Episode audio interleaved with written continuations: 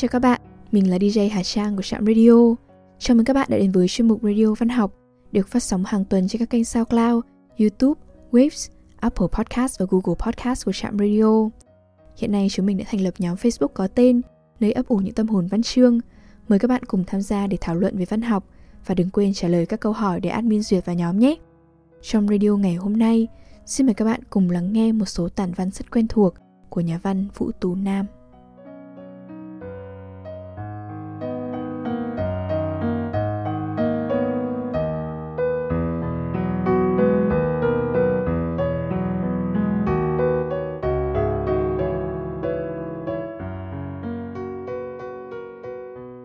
Cây gạo Mùa xuân, cây gạo gọi đến bao nhiêu là chim ríu rít. Từ xa nhìn lại, cây gạo sừng sững như một tháp đèn khổng lồ. Hàng ngàn bông hoa là hàng ngàn ngọn lửa hồng tươi, hàng ngàn búp nõn là hàng ngàn ánh nến trong xanh. Tất cả đều long lánh lung linh trong nắng.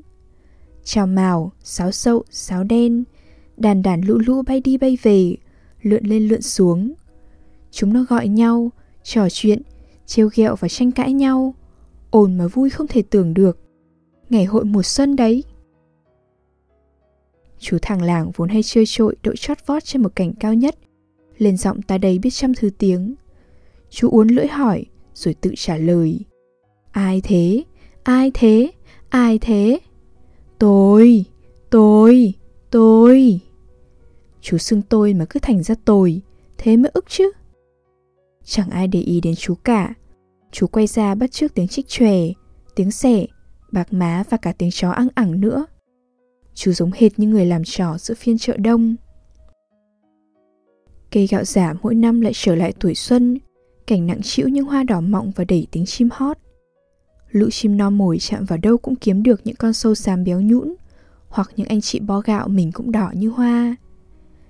Chỉ cần một làn gió nhẹ hay một đôi chim mới đến là có ngay mấy bông hoa gạo lìa cành những bông hoa rơi từ trên cao, đải hoa nặng chúi xuống, những cánh hoa đỏ rực quay tít như trong sóng, non thật đẹp. Hết mùa hoa, chim chóc cũng vãn, cây gạo chấm dứt những ngày tưng bừng ổn ã, lại trở về với dáng vẻ xanh mát, trầm tư. Cây đứng im cao lớn, hiền lành, làm tiêu cho những con đỏ cập bến và cho những đứa con về thăm mẹ. Ngày tháng đi thật là chậm mà cũng thật nhanh, những bông đỏ ngày nào nay đã trở thành những quả múp míp Hai đầu thon vút như con thoi. Sợi bông trong quả đầy dần, căng lên. Những mảnh vỏ tách ra cho các múi bông nở đều Chín như nổi cơm chín đội vung mà cười Trắng lóa Cây gạo như treo rung rinh hàng ngàn nồi cơm gạo mới. Đã sẵn sàng cả rồi. Cơn rông như được báo trước rào rào kéo đến. Ngày vạn lá gạo reo lên, múa lên. Chúng chào anh em của chúng lên đường. Từng loạt từng loạt một, những bông gạo bay tung vào trong gió trắng xóa như tuyết mịn, tới tấp bay đi khắp hướng.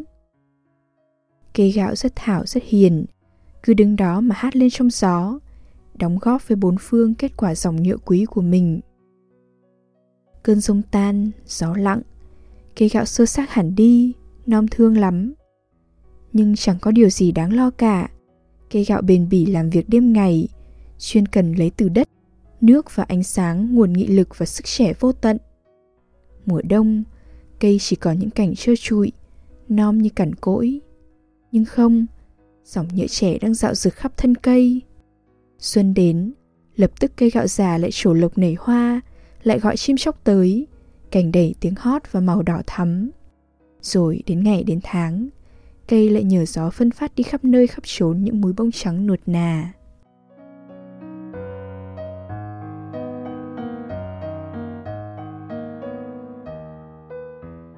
Biển đẹp. Buổi sớm nắng nắng, những cánh buồm nâu trên biển được nắng chiếu vào, hồng rực lên như đàn bướm múa lượn giữa trời xanh.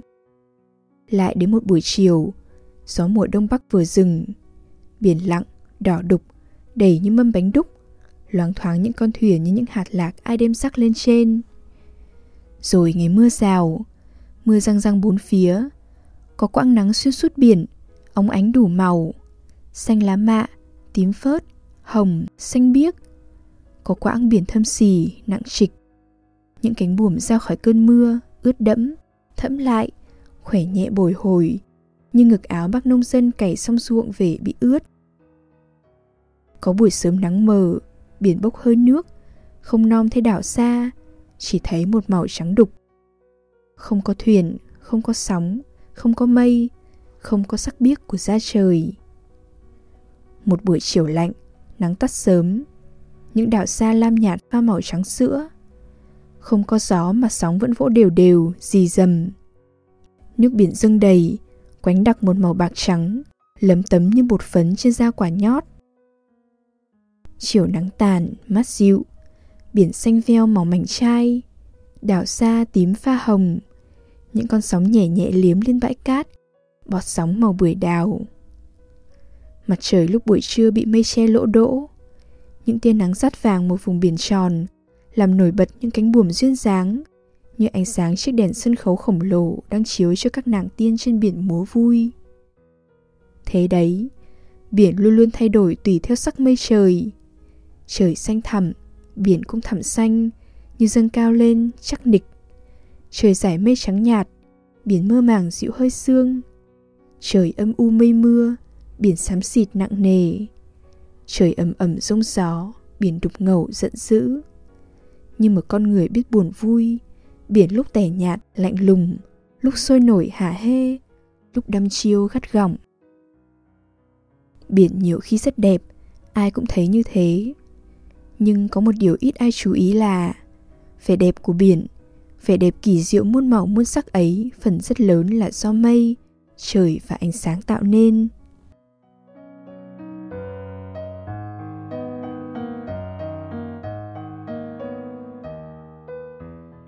Mẹ.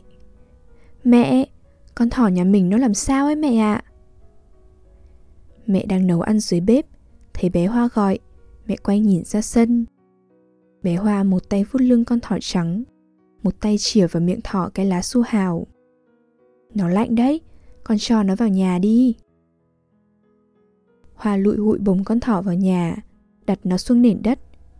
Thỏ ngồi im, thở phập phồng Cái lỗ mũi hồng hồng khẽ nhấp nháy đôi tay lúc dựng lên lúc cụp xuống không nghỉ. Hoa chạy tót ra vườn bứt về một túm lá che non, thỏ cũng không ăn. Bỗng thỏ nhảy vòng quanh mấy cái, rồi chui tọt vào gầm giường. Mẹ ơi, nó đào đất! Đúng thật, con thỏ cái bụng chửa căng, thường vẫn hiền lành chậm chạp, nay bỗng nhiên linh hoạt hẳn lên. Nó đang chúi đầu hít hít người người, dùng hai chân trước cào đất toay toáy, bụi đất tung khắp nhà. Thoát cái, nó lại khẽ hất đôi chân sau nhảy một bước dài ra chỗ khác. Rồi lại bới, lại ngửi. Mẹ ơi, nó cắn cái chổi nhà mình. Mẹ từ dưới bếp chạy lên, tay mẹ còn cầm đôi đũa cả. Con thỏ đang cắn cái chổi lúa tha đi. Mẹ khẽ túm lấy đôi tay thỏ nhẹ nhẹ nhấc nó lên. Ngực và bụng nó ướt những túm lông trắng nuột như cụm mây trắng bồng bềnh ở giữa nổi lên hai hạng vú xinh xinh như ngôi sao hồng bé bé. Chết thật, nó trở dạ đấy con ạ, à. mẹ lú lẫn quá. Con đi gọi anh Xuân về soạn ổ cho nó đi, nó sắp đẻ em bé đấy. Mẹ mừng rơn, líu tíu chạy đi kiếm thức ăn cho con thỏ. Bé Hoa cũng mừng quính, vội chạy sang nhà cậu Dũng gọi anh Xuân. Anh Xuân đang học nhóm ở đấy. Mãi đến tối mịt, mẹ đã đi họp đội sản xuất Hai anh em còn thắp đèn trầu bên chuồng thỏ Anh Xuân ơi, Sao nó lại cắn bụng thế kia? Chắc nó ngứa đấy. Nó rứt cả lông ra, anh Xuân ạ. Mai, anh bắt giận cho nó. Sao mắt nó đỏ thế hả, anh Xuân? Nó khóc hả? Xuân khẽ cốc đầu em. Mày chỉ hỏi vớ vẩn. Mắt hồng, lông trắng. Mày không thuộc bài hát hả? Thôi đi ngủ, đừng xem nữa. Kéo lúc nó đẻ, nó cắn con nó đấy. Mẹ đi họp về thì hai anh em đã ngủ tít thò lò. Xuân dậy tung cả chăn bông, mẹ phải đắp lại cho. Mẹ soi đèn xem kỹ chuồng gà chuồng thỏ, dọn dẹp mãi rồi mới đi nghỉ. Sớm hôm sau, mặc dầu gió mùa đông bắc ù ù, hai anh em đều tung chăn dậy sớm. Vừa ra tới chuồng thỏ thì đã thấy mẹ ở đấy rồi. Mẹ đang lùi húi quây cái bao tải mé chuồng cho thỏ đỡ lạnh. Bé Hoa láo táo hỏi nó đẻ chưa hả mẹ? Rồi, sáu con, toàn thỏ trắng cả. Bé Hoa ghé mắt vào xem. Thỏ mẹ đang đứng ở góc chuồng ăn rau sáu, chắc là bây giờ nó mới đói. Có một đêm mà sao nó gầy sọp hẳn đi. Bỗng anh Xuân reo lên. Hoa, xem con nó đây này. Theo đầu que tre anh Xuân trỏ, bé Hoa nhìn vào cái ngăn gỗ anh Xuân đã lót rơm sửa soạn cho thỏ đẻ. Chả nom thấy gì hết, chỉ toàn bông trắng là bông trắng. Anh lấy bông ở đâu làm tổ cho nó thế anh Xuân? Láo, bông đâu mà bông, mẹ nó bứt lông ủ cho con đấy. Bây giờ bé Hoa mới để ý thấy bụng và ngực thỏ mẹ xác sơ, không còn mượt mà trắng nõn như chiều hôm trước. Bao nhiêu sợi tơ nõn nhất, êm nhất, ấm nhất, đẹp nhất trên mình mẹ, mẹ đã nhường cả cho con. Hai anh em ngồi ngây ra, hết nhìn cho thỏ mẹ gầy sọp đang vui vẻ ngôn ngấu ăn, lại nhìn cái đám lông thỏ trắng bồng bềnh, trong đó có những chú thỏ hồng hồng đang cựa quậy. Tối hôm ấy, anh Xuân ngồi hí hoáy viết thư cho bố kể chuyện con thỏ đẻ. Suốt ngày chủ nhật, hai anh em cứ quấn quýt bên mẹ, làm đỡ việc cho mẹ. Và đến tối khi lên giường nằm, còn nài nỉ mẹ kể lại câu chuyện đã sinh hai anh em ở trạm xá thế nào. Anh Xuân hồi bé hay ốm đau quặt quẹo ra sao. Cả đêm bé Hoa ôm chặt lấy mẹ ngủ, nó lo mẹ nó rét.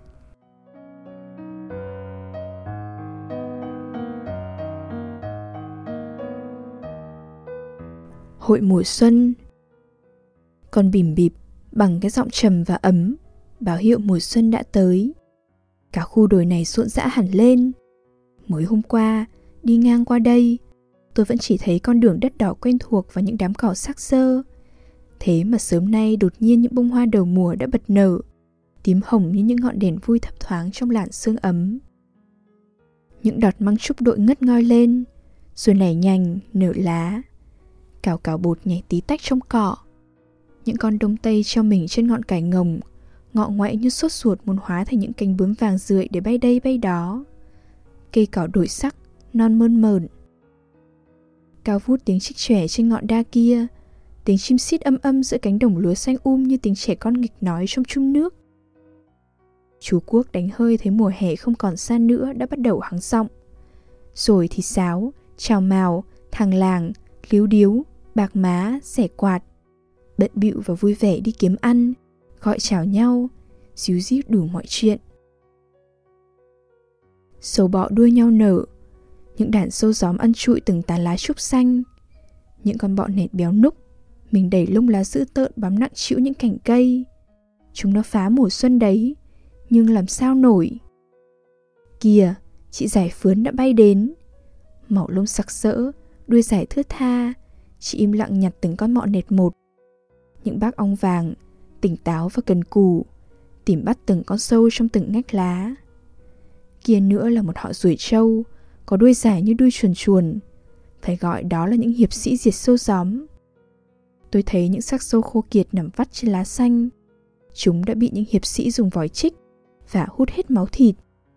Lại còn những cô cậu chim sâu ít nói, chăm chỉ. Những bác cóc giả lặng lẽ, siêng năng, tất cả đều lo diệt trừ sâu bọ để giữ gìn hoa lá. Thế đó, mùa xuân cứ mãi mãi là mùa của muôn sự tốt lành. Có nắng đào, có mưa bụi ấm, có tiếng chim và màu hoa, có lá non và cảnh tươi trẻ, có mặt trời hồng hào và mặt người vui tươi. Mỗi khi đón mùa xuân, vui với mùa xuân trên khu đồi này, tôi thường nhớ tới bác cóc già ở cái hốc cây dưới đầu nhà. Nhớ tới anh chị chim sâu cuốn tổ trong đám lá ngái ngõ chùa kia. Nhớ cả các bác ong thường hay đứng vuốt sâu trên cảnh nhãn. Họ đều là những hiệp sĩ góp phần bảo vệ mùa xuân cho chúng ta cả đấy.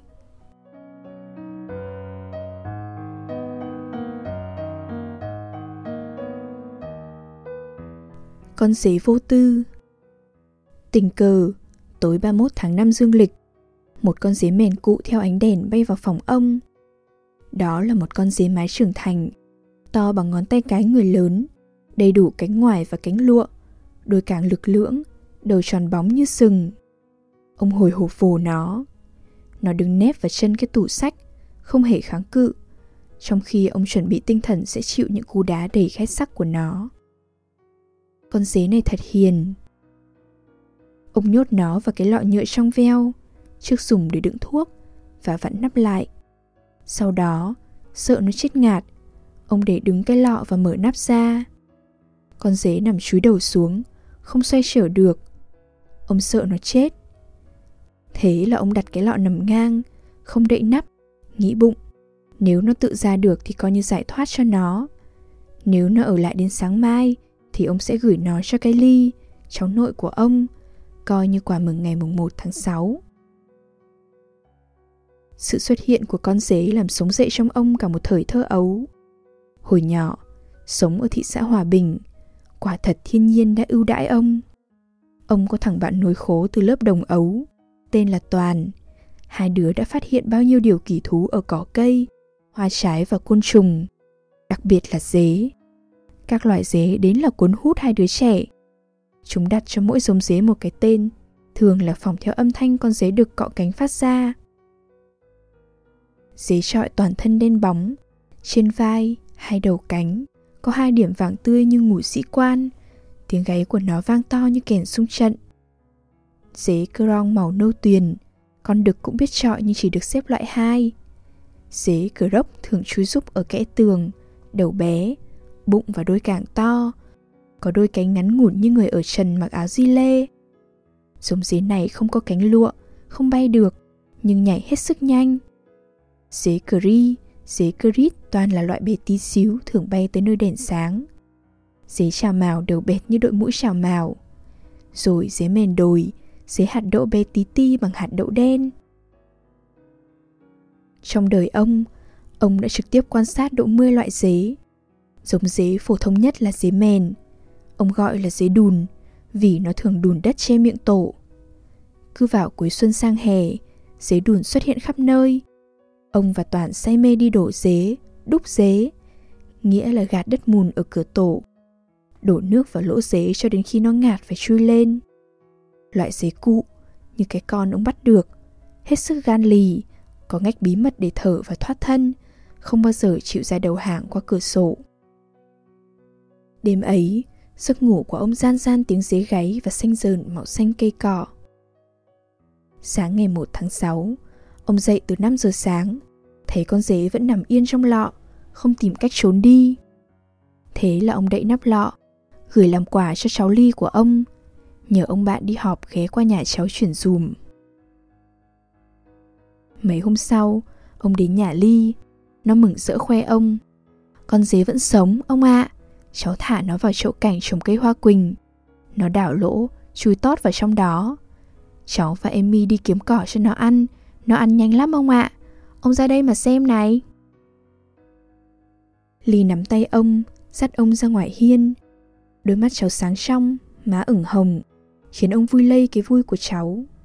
Nó thật giống bố nó, đã thở hưởng hai đức tính của ông, tốt bụng và yêu thiên nhiên, loài vật. Cháu đã 13 tuổi, học xong lớp 7 rồi, sắp thành cô thiếu nữ mà vẫn hồn nhiên trẻ con quá.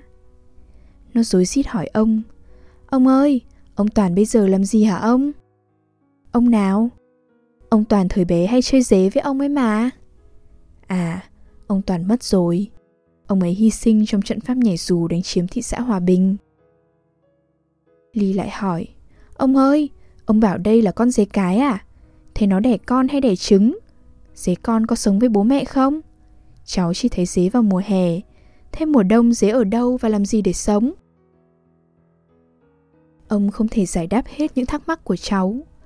Chính ông cũng không hiểu vị trí và chức năng, như ta thường nói, của loài dế trong thế giới côn trùng nói riêng và trong thế giới sinh vật nói chung.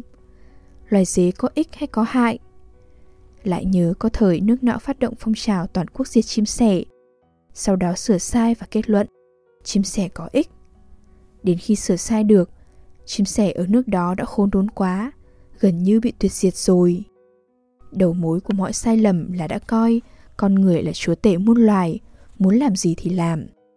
Con người ích kỷ và ngu dốt, đi ngược lại quy luật của tự nhiên, tự mình lại tàn phá môi trường sống của chính mình, có khác nào tự sát. Trở về với con dế, hầu như ai cũng có kỷ niệm thời ấu thơ với con dế, nhất là cánh con trai. con dế thật hiền hòa, độ lượng, đã ban phát cho mỗi chúng ta bao nhiêu điều tốt lành, như hạt sương mai mãi mãi long lanh trong tâm trí chúng ta. Vậy mà dế đã phải sống cái kiếp con run con dế. Con người, trong đó có ông, đã đối xử tàn bạo với dế. Nghĩ đến cái cảnh dế trọi bị thùng đầu gãy cẳng, cảnh chú dế mẻ non tơ sặc nước ngoi ngóp chui ra khỏi tổ, cảnh bạn ông bứt chân bứt cài những con dế béo mầm, bẻ đầu rút ruột dế ra, nhét vào bụng dế một hạt lạc rồi đem rán làm món nhậu. Ông không khỏi chạy lòng thương cảm.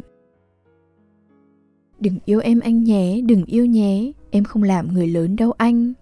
Đừng yêu em anh nhé, đừng yêu nhé, em muốn làm con dế vô tư.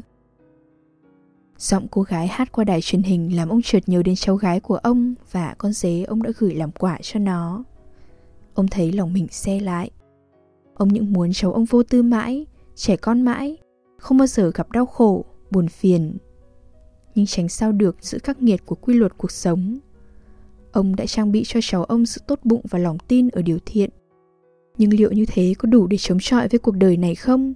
Cuộc đời đầy cạm bẫy và thách thức. Ông thấy lo cho cháu, đường xa. Rồi nó sẽ yêu, sẽ lấy chồng, sinh con, gặp bao khó khăn vất vả. Phải lo kiếm sống và tự mình tạo dựng hạnh phúc cho mình. Làm sao mà vô tư mãi được. Ông thuê xích lô đến nhà cháu. Ly đang ôn tiếng Anh với bạn. Thấy ông đến, nó chạy ra ôm ông hôn vào hai má và nói vẻ bần thần. Con dế nó đi rồi ông ạ. À. Mấy hôm cháu để cỏ tươi ở cửa tổ, nó không ra ăn. Cỏ úa hết, cháu lấy que chọc nhẹ vào trong tổ chẳng thấy gì cả. Nó đi đâu thế ông?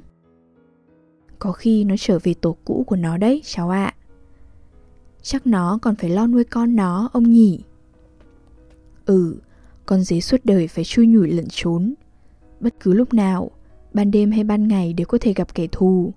Chim, gà, ngan, vịt, cóc nhái, chuột mèo sẵn sàng ăn thịt nó. Rồi những ngày mưa tầm tã, nó hí hóc thở vì sặc nước. Những ngày nắng hạn, nó đói khát vì thiếu lá xanh. Thế mà bài hát cứ véo von con dế vô tư. Ly cười. Không ghét bài hát đấy à? Cháu thấy hay đấy chứ. Ông xoa đầu cháu. Ông không ghét, nhưng ông thương con dế. Nó chẳng được sống vô tư đâu cháu ạ. À. Ly chạy đi pha cho ông một cốc nước chanh. Bưng cốc nước để trước mặt ông, nó nói Cháu chắc thế nào cũng có lần con dế lại về đây. Ông uống đi, hay để cháu đi mua thêm đá nhé. Nhìn đứa cháu gái cầm cái bát tất tả chạy xuống cầu thang Với dáng vẻ tần tảo của một người mẹ trong tương lai Ông khẽ thở dài tự nhủ Ôi cháu tôi, con dế vô tư.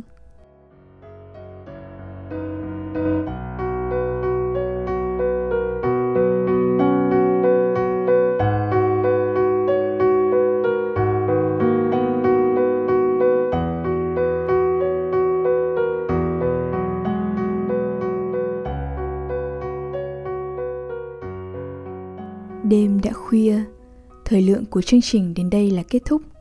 Xin chân thành cảm ơn các bạn thính giả đã chú ý lắng nghe. Chúc các bạn một đêm ngon giấc.